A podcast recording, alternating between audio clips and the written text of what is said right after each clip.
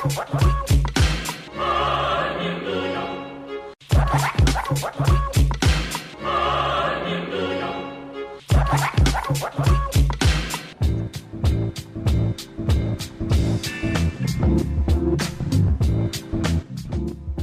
God it's free range. You are listening to Free Range Radio Friday with your host, Michael Alves. Pour yourself a beverage and turn up the volume because here on 101.5 UMFM, the weekend starts now.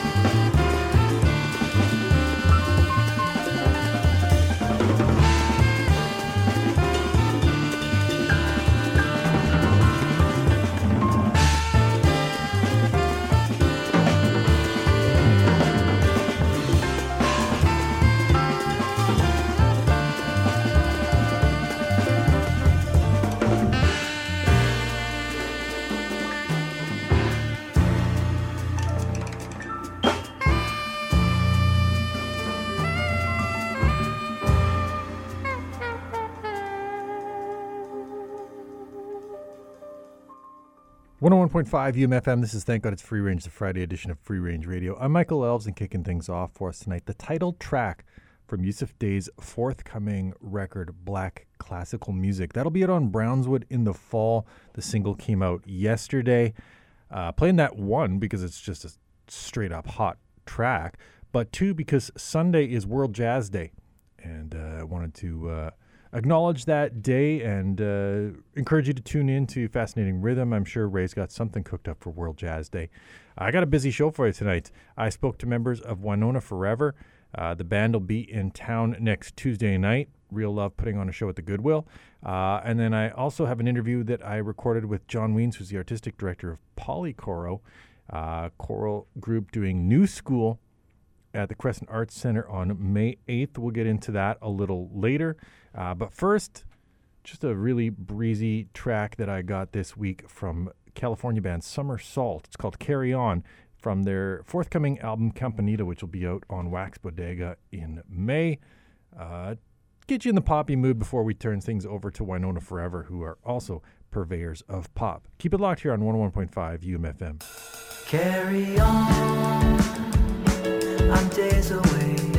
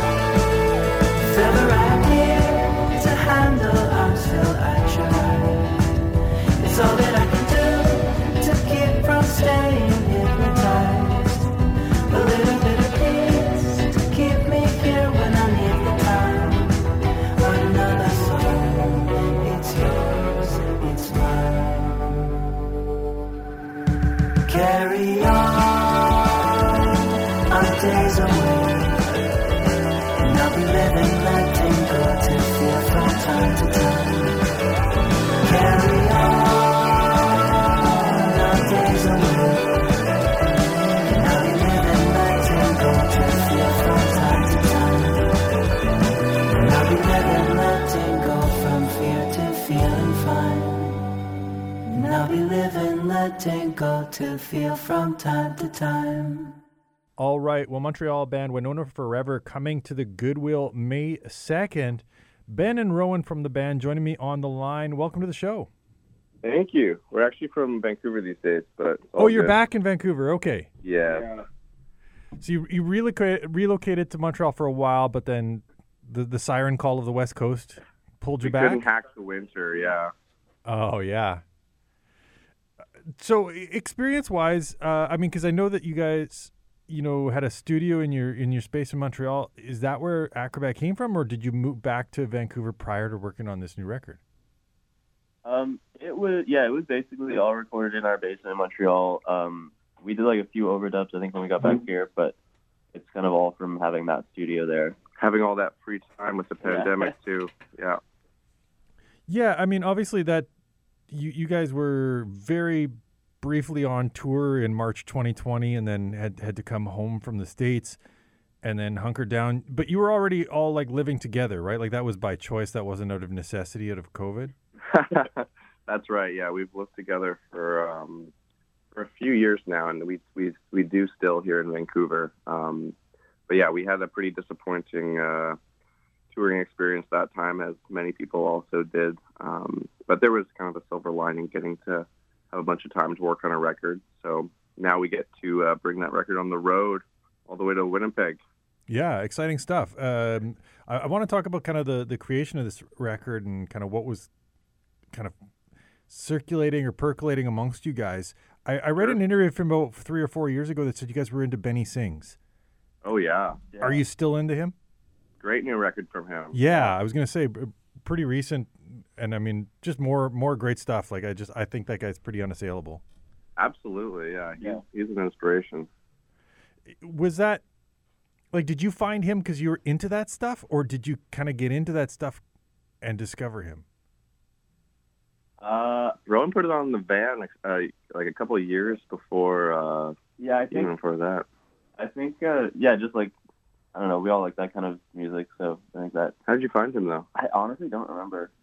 I mean, we were listening to a bunch of sort of um, 70s pop for Acrobat influence, um, Wings, McCartney, um, Todd Rundgren, Carol Carole King. But I think Benny Sings probably also listens to that stuff, so maybe the algorithm popped popped him our way. But just a, a good ear for pop uh, pop songwriting.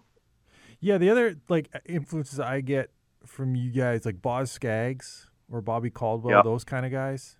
Yeah, sure. Yeah, R.I.P. Bobby Caldwell. Yeah, exactly. I, I, w- I was going to ask if you, you know, if that uh, that was an influence because certainly I, I can hear shades of that, like that '70s like soulful pop.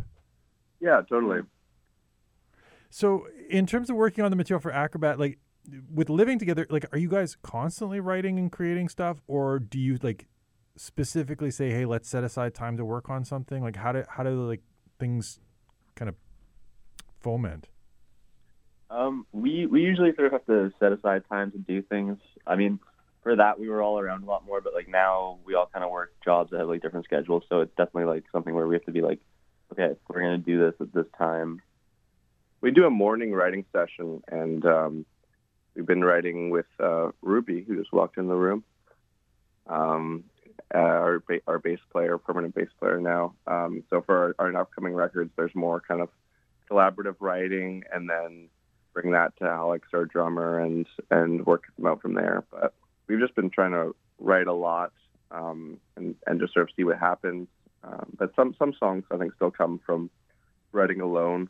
So it kind of depends. But I think living together, you don't necessarily just work on stuff all the time. It's still it's still better to set some some um, intentional time for that aside. So that writing alone, like, so usually kind of like the kernel of a song, and then bring it to the rest of the band to flesh out, or do you kind of come with like, here's here's how I see it, everyone figure out your parts. Yeah, yeah, it depends. I think that we've definitely kind of made a rule where you just bring sort of your part and the lyrics, the melody, whatever. Because on Acrobat, there was times where people would bring a song that was more demoed and more finished. Um, it can kind of just be tricky to hear the band on that. So yeah, we try to just bring kind of a, a bit of something that can then take shape when the when the band uh, kicks in, which is kind of kind of more fun. And trust your bandmates. To to not have things set in stone gives everyone. Yeah, yeah, exactly. Like I got my part, and see, let's see how you react, and let's see what kind of bass line comes from it, and oh, the drums are in halftime now, or whatever. Does that like does that take some compromise a- as a, a like creator? Like, do you, do you find like you that you just intuitively do that, or do you have to kind of like set aside your own ego and preciousness about songs to like let the rest of the band do something like that? I think, I mean, I think it's a muscle to work, but I think the if you can all agree that you're trying to make the song good, I mean, that's the, I think that's the, Yeah. the one thing you can challenge your bandmates without sounding like an, an asshole is just like, hey, the song isn't really like working as well when you do when that's happening, and see if they agree. And then if you can agree on that, you'll probably just find a common ground. But I think yeah, compromise probably, but hopefully you're making music with people where they'll their ideas will ultimately be as good, if not better. Um, but it takes yeah, it takes a certain kind of writing where you don't get too married to everything. So I think that that does that has been a bit of a learning experience. But we've been a band since uh, high school, so gone through a few um, few iterations of uh, how we how we do it. Yeah, you guys, it's it's almost a decade now, right? 2014. We're like a legacy act that hasn't uh, hasn't popped off yet.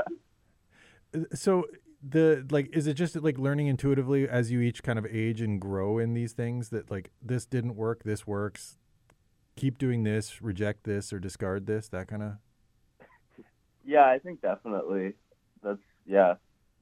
I think I think we also like we go for different sounds per album, so naturally some will have really bombastic drum parts and some will be pretty mellow and then different at different times people will feel like they're really in their element. But um, I think with with Acrobat we it was a little bit tricky because we were kind of in a what do you call it? Not a microcosm, but Echo chamber. Echo Chamber, sure, that's great.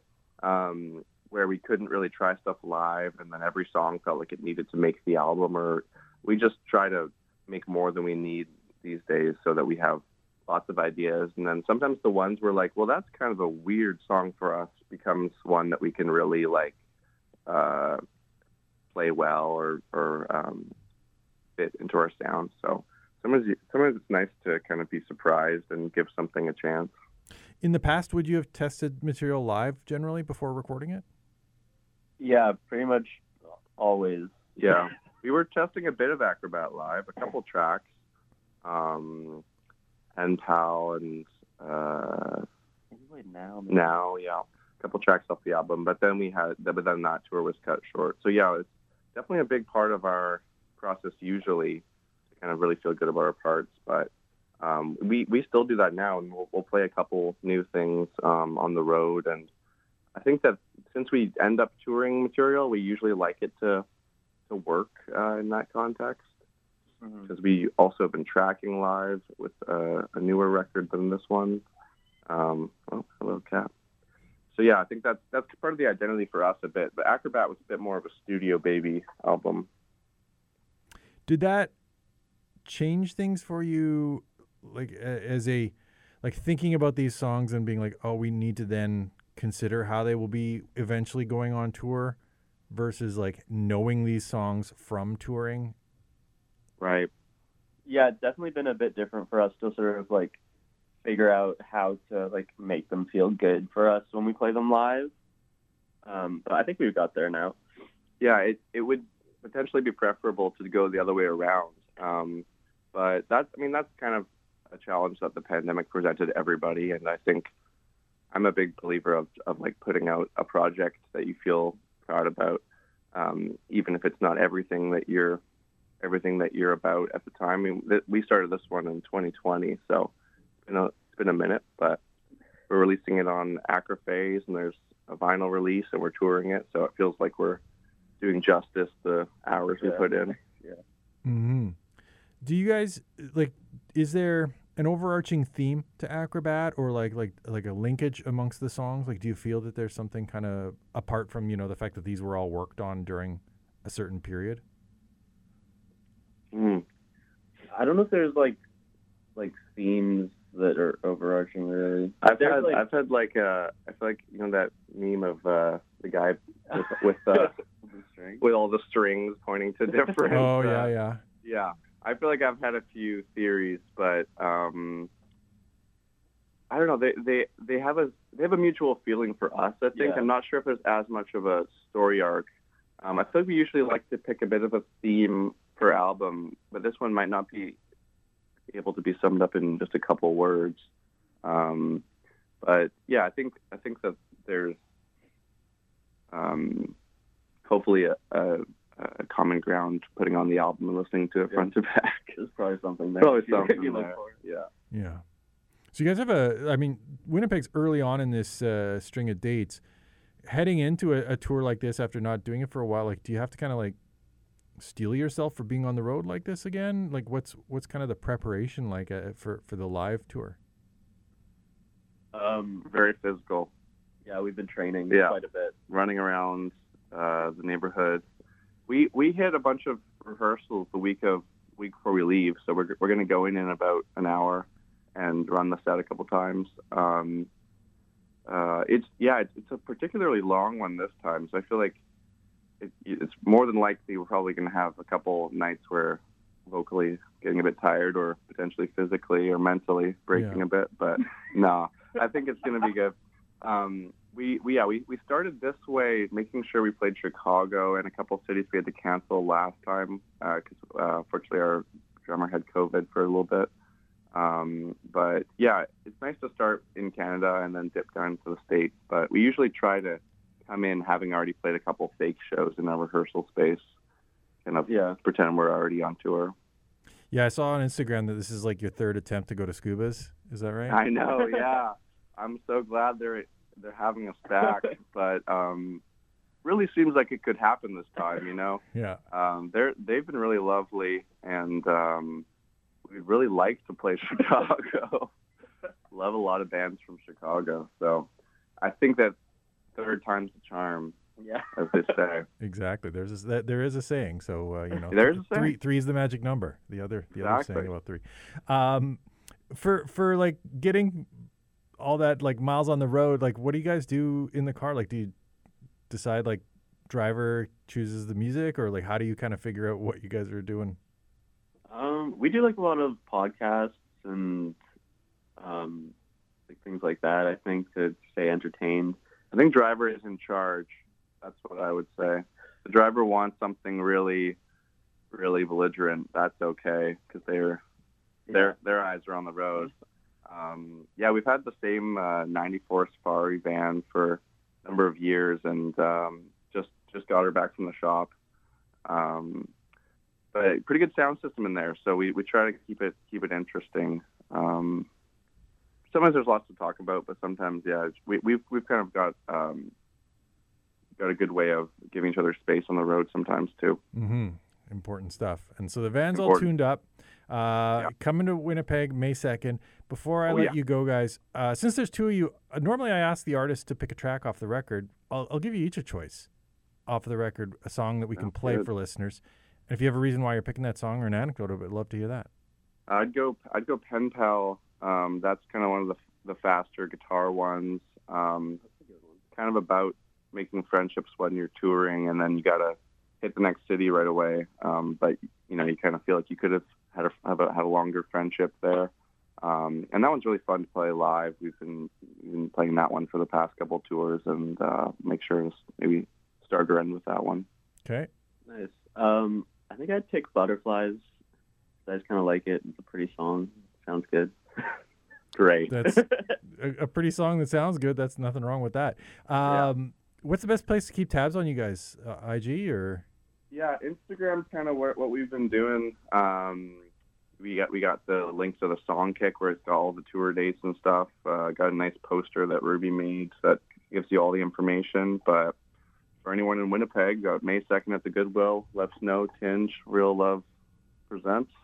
Indeed. Good Uh, time. Pictures of the merch I saw on on there, so uh, Yes, yeah. people can cop the physical. Uh, ben and Rowan, thanks very much for taking some time. Uh, good luck Thanks, with the practices and, and safe travels. Absolutely. Thanks for having us.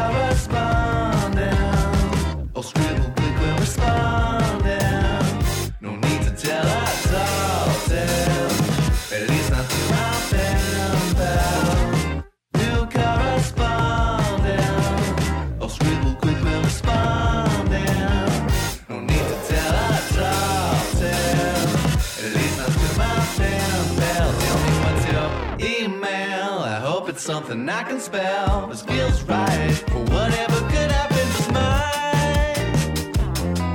Wouldn't be the second time.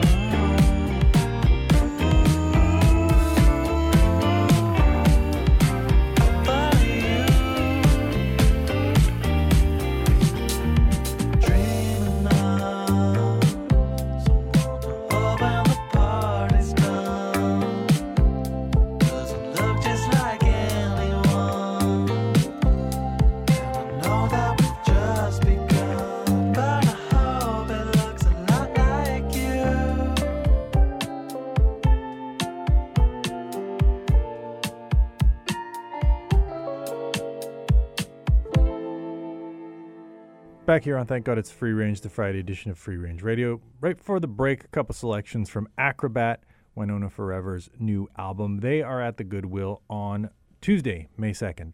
And uh, strongly encourage you to check that show out. Lev Snow and Tinge also on the bill. Coming up May 8th, the Crescent Arts Center, uh, Polycoro presenting New School, a uh, new collection of choral works. And uh, coming on the show to talk about it, John Wiens, the artistic director of Polycoro. That's coming up in just a minute, uh, taped interview. Before that, though, uh, new solo piano that I heard from Hungarian Thomas Vegi, Uh, he's been a part of several classical groups in the past, but uh, released an album called Minimalism. I'm going to play the track Bite here on 101.5 UMFM.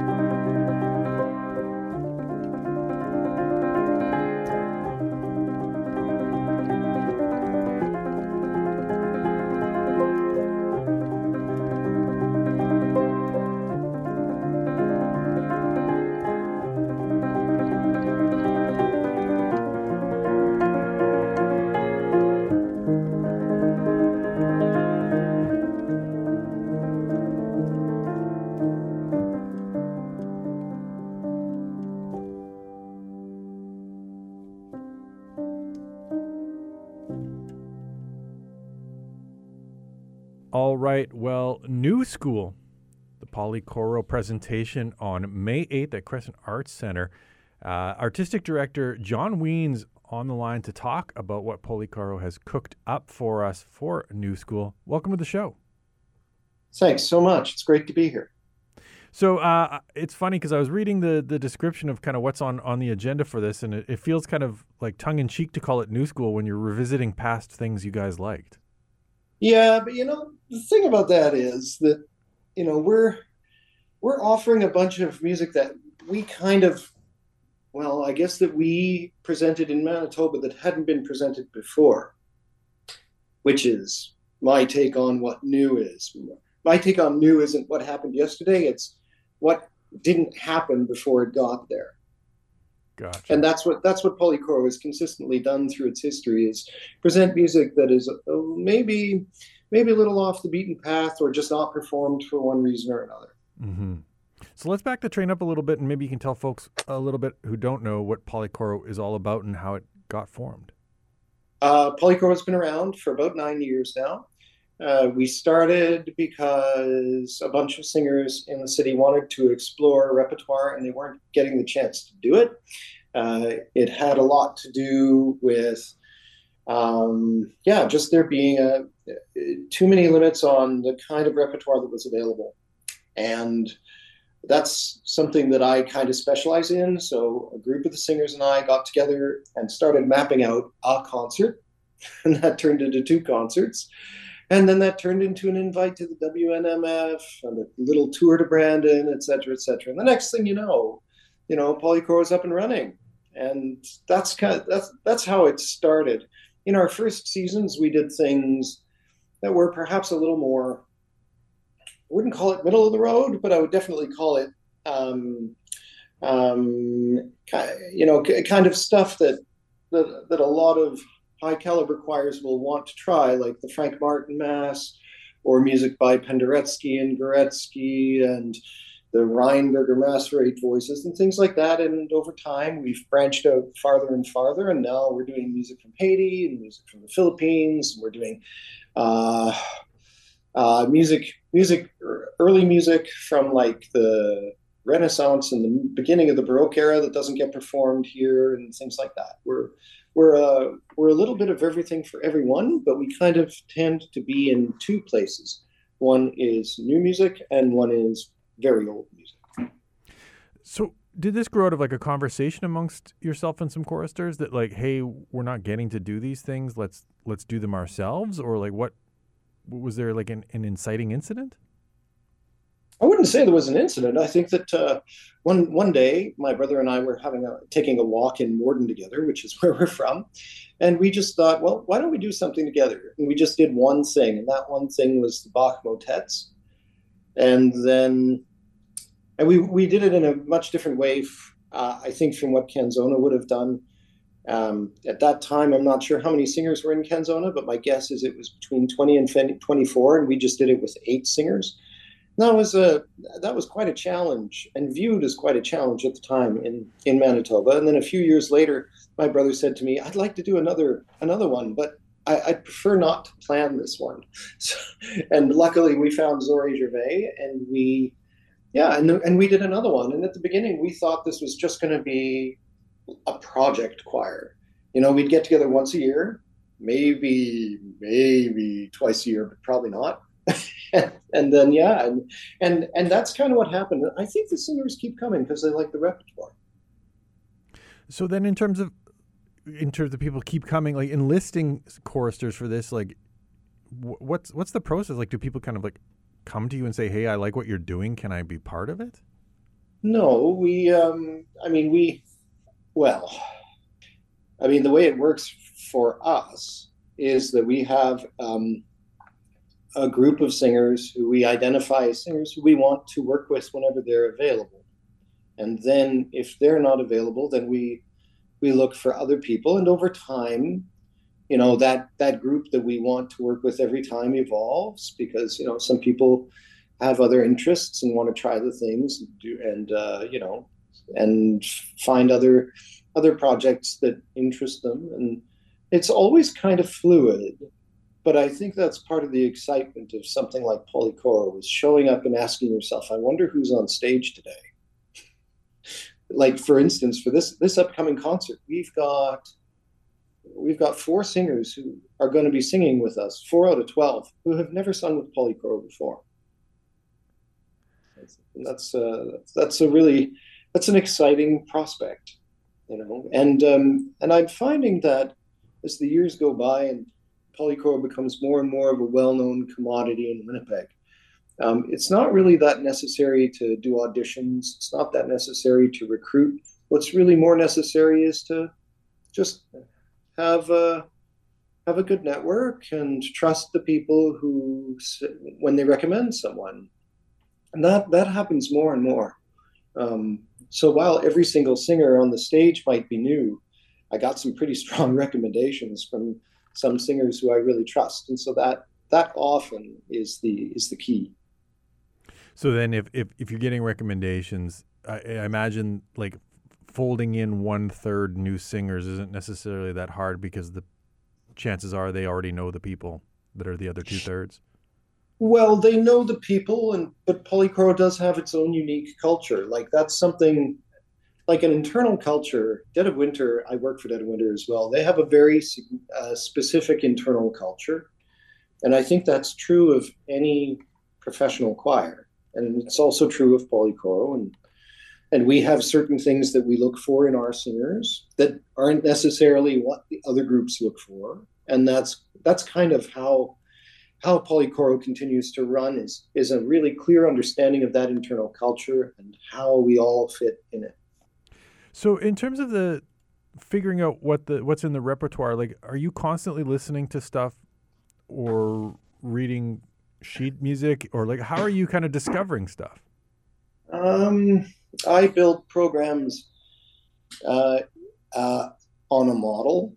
I have a model that I like to use to build a program, and then what I do is I try to find subject material that is current and um, relevant to the moment in time, and then finding a repertoire that speaks to that moment. And uh, you know, there's there's so much new music out there.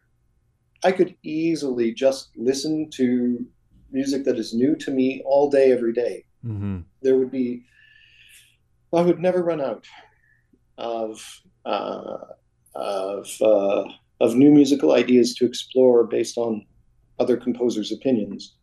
What I find more and more, though, is that I'm looking for a particular style of uh, accessibility slash new idea. Um, you know, it does no good to present something to the public if it's, you know, way beyond what the public can absorb or is looking for or has an appetite for. You know, you won't you won't sell any tickets. Um, it also does no good to do a concert of music that the singers don't want to sing. Mm. So I find more and more that my, you know, my barometer really does fluctuate based on the tastes of the choristers and the tastes of the audience. And after nine years, I feel like I have a pretty good handle on that. So I always try to find a way to make the story that we're trying to tell about our moment in time um, something that is um, absorbable. I remember one one day I was uh, having coffee with a, a really well known Winnipeg um, um, musical supporter and personality, and he said to me, uh, "What you're doing at Polycoro is just so great. There's no question, and everyone really respects it. But you know, but you have to understand, you have to speak to everybody. You can't just keep speaking to yourself. You know, it has to be has to be to more, to more people. You know, you have to find a way to get your message across to a wider audience, and that's what I've spent a lot of time since that conversation uh, striving to do. That really that really affected me because at that moment, you know, what we were doing was was beautiful, but not necessarily too accessible. And I think that uh, I think we've successfully changed that part of that part of our history. Do you ever bump up against being like fully invested in something and then knowing it's not going to work for an audience or for the choristers? Very, very rarely. I, if I if I really think about that, I I don't think that's happened more than once or twice in the last six years, and it and it was like one particular piece. You know, it was just it just was one piece that wasn't going to come off for some reason, or that the audience wasn't going to get, or that we weren't performing in a convincing enough manner. And that's part of the that's part of the risk taking of public presentation. You just have to live with that sometimes. I guess then, I mean, the risk that you take in that, like, it's at least only plays out in that moment, right? Like, you're, you're not falling flat on your face over and over because this is not something that's, you know, necessarily on record or permanent. Oh no, no way. I I mean, early on at Polycoro, in the first three seasons that we did Polycoro, I would routinely cut things from programs in the middle of rehearsal. Like if something wasn't working and we gave it two or three tries and we knew it and I knew it wasn't going to work. My job at that moment was to was to say, well, this concert just got three minutes shorter or five minutes shorter or however long that piece was and just say for whatever reason this one particular one just won't work for us. And that's okay. It's easy to you know we internalize failure these days in a way that is deeply unhealthy. Um, in fact I, i've often wondered about creating a concert around the subject of failure because uh, you know the um, 120 years ago 140 years ago long before our current era failure was something you experienced but it wasn't a part of you and now I feel like we have, for some reason, gone away from that. Instead, we look at failure as like something that we are, and that's just a really a devious and unhealthy thing to do to oneself. It doesn't help, and it, in the end, all it does is it drags you down farther and farther. You know, we. Um, so I don't. I don't look at. I don't look at failure as a bad thing. I look at failure as something we tried and didn't succeed at. I, I can point to something in every single concert that I've ever been to, ever, and say that was, you know, that moment there wasn't successful. That moment there was a failure, but that does not mean that I didn't love the concert. That doesn't mean that I wasn't there for it and enjoyed, you know, every moment of it. I probably also enjoyed the failure. In fact, um, you know, if you really know the score of something, like the choristers and I will often do at the end of a rehearsal process, like really know it intimately. In almost every con- in almost everything we do, there's a very small failure here or there, and that makes the experience so human and so wonderful. And oftentimes we we end up, you know, instead of examining that failure and thinking, oh, we're no good, we didn't do that right, instead we look at that failure and sometimes on stage, if the failure is obvious enough to everyone, we smile, laugh a little bit, and that gets us looser and it makes us happy. It, you know, gives us more permission to be ourselves on stage. I feel like that's that's much more valuable than an offering, you know, what we think might be a perfect concert. You know what? I once I was in a I was in a recording studio in Winnipeg. Uh, someone had, had recorded Polycoro. Can't remember who anymore. Anyway, I had been listening to it in my headphones. I wasn't really very satisfied with the quality of what we were doing. And he was like, What are you talking about? Come over and listen to it in my speakers. And I did. And you know, the choir sounded just absolutely fabulous. Really, really great. I just, you know, it, yeah. Yeah, you, you, you can't internalize failure but you can't weigh it, let it weigh you down. It, Right. All all that does is destroys the moment. Well, so in terms of deciding on the the favorites for this, because you talked about you know you can find something to love in everything. How did you determine like which ones were going to be the ones for for New School? I mean that that uh, that was pretty subjective. Um, I tried to choose something from almost every concert that we've done to this point.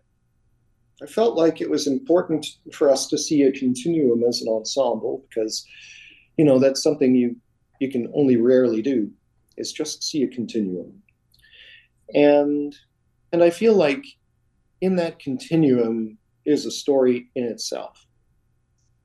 And these pieces of music have meanings that attached to us over our history because, well, I can remember very clearly the first time that we performed X work and Y work. You know, it wouldn't be the story of Polycoro if there was no Bach on the program. That, you know, that wouldn't be. Uh, it wouldn't be us. And then, you know, tried to find representative material across the board of all these years of performing. And there was a lot of repertoire to sift through because Polycoro does not repeat itself. Generally, as a rule, I think I think in nine years of concertizing, we've repeated less than 90 minutes of repertoire. And that's kind of the standard length for a concert. That's a that's a lot of new music mm-hmm. over the years. And and so what I was looking for was I was looking to try and tell a story of where we've been and how that's going to inform our future and it, how it informs our present because we got a premiere on the program too by Amy Brandon. Amy is someone who is relatively new to us. We only started working with her about three years ago, but she has written consistently fantastic things for us, and we've got a brand new premiere coming. And I'm really excited about it. It's a, she is just a, a really incredible composer, and and is getting getting closer and closer, I think, to having a, a really strong voice in uh, the the Winnipeg uh, and I guess in the Canadian choral scene. Yeah. That'll be part of New School on May 8th at the Crescent Arts Center. Uh, tickets are at Eventbrite, and for more information, go to polycoro.ca. Now, John, I usually ask the artists that I interview at the end to you know pick a track from from the most recent record. There's obviously this is something that like lives on stage. Is there like a version of one of the pieces, or or just something that you've enjoyed lately that we can play? Yeah, sure. Um, there's this uh, composer, this uh, Filipino composer, Nilo Alcala.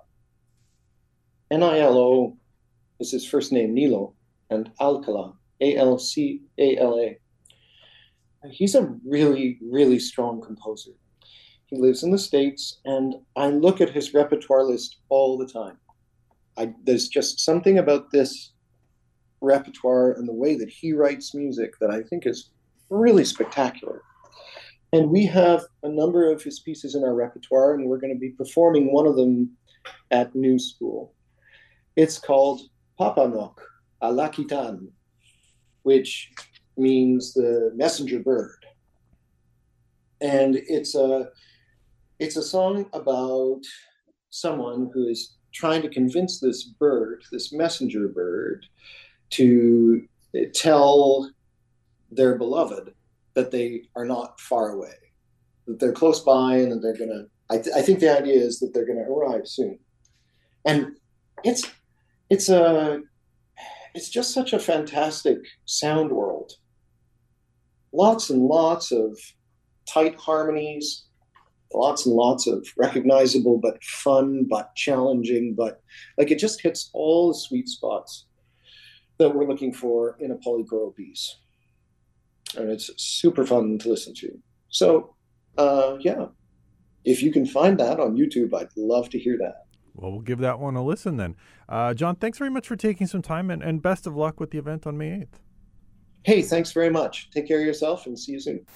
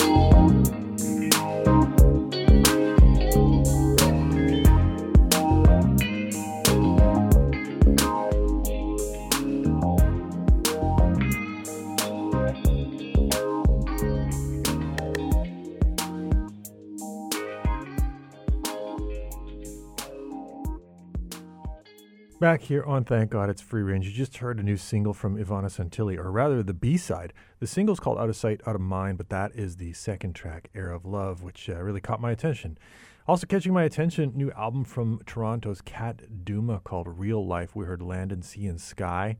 Before that, Najuan with the Crests of June from the new album The Great Sea, and we started the set off with Fenne Lily's Red Deer Day, one of my favorite tracks from her latest Big Picture out on Dead Oceans. Going to pick up the pace a little bit as we hand things over to After Eight Radio. Everything But the Girl, one of my long-time favorite bands. It's been a long time since they released something. 1999, Temperamental was the last record before this new one that came out last week called Fuse. And uh, boy, what a banger. Great stuff. I'm going to play you the track Caution to the Wind. Then we've got a new one from uh, Tru Thoughts, always reliable label. Some broken beat from a group called Running Loving Something. And we got a little bit of time. We, we're going to squeeze a couple more tracks in before we hand things over to Kai. Keep it locked here on 101.5 UMFM.